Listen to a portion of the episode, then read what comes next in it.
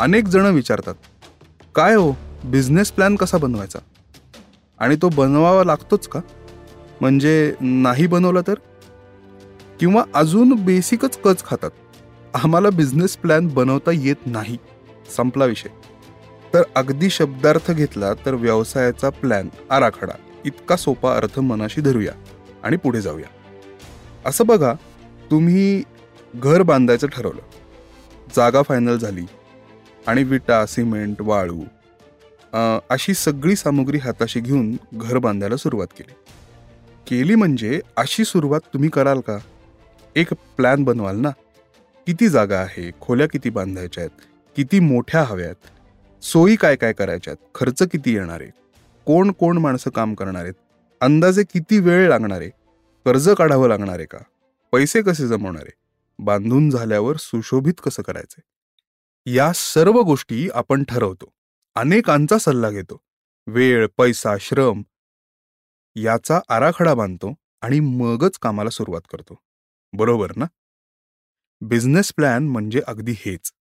जेव्हा तुमच्या व्यवसायाचं स्वरूप त्याच्या गरजा तुमच्याकडे असणारे रिसोर्सेस नेटवर्क आणि मार्केट रिसर्च याचा आराखडा बांधणं म्हणजे बिझनेस प्लॅन.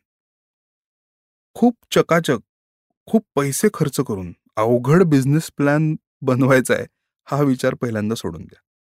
साध्या कागद पेनाने हे काम सहज पूर्ण होऊ शकतं. सर्वात पहिला ड्राफ्ट तर असाच बनवा. तोच करायचा आहे पण अधिक माहिती मिळाल्यावर नव्या गोष्टी समजल्यावर त्यात योग्य बदल करून फायनल ड्राफ्ट करणं जास्त उपयोगी ठरेल. बिझनेस प्लॅनमध्ये दोन गोष्टींचं वर्गीकरण करावं.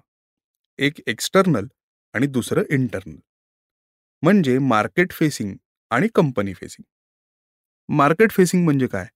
की कस्टमर्सना ज्या गोष्टी दिसतील उदाहरणार्थ website logo social media label packaging products service price वगैरे वगैरे. याचा एक प्लॅन बनवूया. आता इंटरनल किंवा कंपनी फेसिंग म्हणजे काय? तर माल कुठून आणायचा? प्रोडक्ट्स बनवायचे का बनवून घ्यायचे? टीम बिल्ड करावी लागेल का? या सगळ्याचं आर्थिक गणित कसं असेल? वर आपण ज्या मार्केट फेसिंग गोष्टी बघितल्या त्या आपण तयार कशा करणार आहोत? कोणाला कोणाला कामं सोपवायची आहेत? किंमत कशी ठरवायची? प्रोडक्ट किंवा सर्व्हिस असेल तर त्या ग्राहकांपर्यंत कसं पोचायचं? या सगळ्याचं नियोजन आपल्याला करावं लागतं. आता येणारे पैसे आणि होणारा खर्च याचं सुद्धा गणित मांडायला हवं. याला प्रोजेक्शन्स असं म्हणतात. म्हणजे अंदाजे ठोकताळे वापरून पूर्वीच्या अनुभवातून रिसर्चमधून मिळालेल्या माहितीतून जे निष्कर्ष आपण काढतो ते प्रोजेक्शन्समध्ये आपल्याला वापरता येतात. एक उदाहरण देतो. एक प्रोडक्ट शंभर रुपयाला आहे. इथे आपण फक्त सहा महिन्यांचा विचार करू. अशी दहा प्रोडक्ट्स आहेत आणि प्रत्येकी शंभर रुपये विक्री किंमत आहे. हिशोबाला आणि मुद्दा लक्षात येण्यासाठी मी आत्ता सोपी आकडेवारी घेत आहे. तर पहिल्या महिन्यात शंभर प्रोडक्ट्स जर आपण विकले म्हणजे येणारे पैसे झाले शंभर गुणिले शंभर. दहा हजार. पुढल्या महिन्यात तीनशे. म्हणजे येणारे पैसे झाले तीस हजार. असं सहा महिन्यांचा अंदाज बांधायचा. अशाच पद्धतीने खर्चाचा अंदाज सुद्धा काढूया. जी वस्तू आपण शंभर रुपयाला विकतोय त्याची बनवायची किंमत लागणारा वेळ सहा महिन्यात जर आपण दोन हजार विकणार असू तर तेवढं बनवण्यासाठी काय करावं लागेल? तेवढा वेळ मनुष्यबळ आहे का?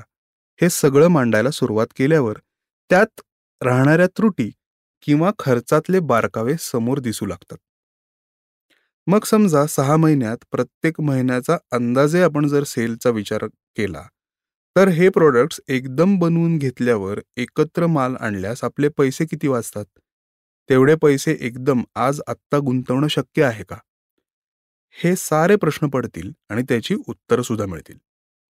या ड्राफ्टचे दोन तीन रिव्हिजन्स होतील आणि तुमचा बिझनेस प्लॅन तयार होण्यास सुरुवात होईल. गोल आपला एकच आहे खर्च कमी आणि नफा जास्त. आपण जेव्हा खर्चाचा किंवा जाणाऱ्या पैशांचा जेव्हा विचार करतो तेव्हा केवळ प्रॉडक्ट किंवा सर्व्हिस तयार करण्यासाठी लागणारे पैसे याचा विचार होऊन पूर्ण खर्चाचा अंदाज येईलच असे नाही. व्यवसाय सुरू करताना काही खर्च लक्षात घेतले पाहिजेत. व्यवसायाचं रजिस्ट्रेशन असेल शॉप ॲक्ट असेल अजून काही लायसन्सेस असतील सॉफ्टवेअरचे लायसन्सेस असतील काही मशीन घेणं असेल लोगो डिझायनिंग ट्रेडमार्क वेबसाईट बनवणं इतर काही प्रिंटिंग असेल म्हणजे visiting card banner flex standee brochure इत्यादी. आपल्या व्यवसायाच्या गरजांनुसार हे सगळे खर्च मांडणं अत्यावश्यक. यातले अनेक खर्च दर महिन्यात होणार नाहीत. काही वर्षातून एकदा किंवा काही अगदी वन टाईम खर्च असतील. प्रमोशन आणि मार्केटिंगचा प्लॅन यांचं बजेट ठरवणं सुद्धा तितकंच महत्त्वाचं असतं. आणि ती थोडीशी किचकट गोष्ट वाटू शकते. सुरुवातीला याचा अंदाज बांधणं सुद्धा कठीण आहे. सहज जाता आता सांगतो. इथे खर्चाला आळा घालू नका. मार्केटिंग आपण आपल्या व्यवसायाचं करत असल्याने त्यात पैसे घातले तरी त्याचा फायदा आपल्यालाच होणार आहे. अजून एक थमरूल तुम्हाला मी सांगतो. खर्चाचा जेव्हा अंदाज येत नाही तेव्हा जो साधारण जवळपास जाणारा आकडात मनात येईल तो आत्ता तुर्तास लिहा. त्यावर वीस टक्के वाढवा. म्हणजे आपल्याला साधारण खर्चाचा अंदाज येईल. यानी तुम्ही बिझनेस प्लॅन या स्टेपला अडकणार नाही.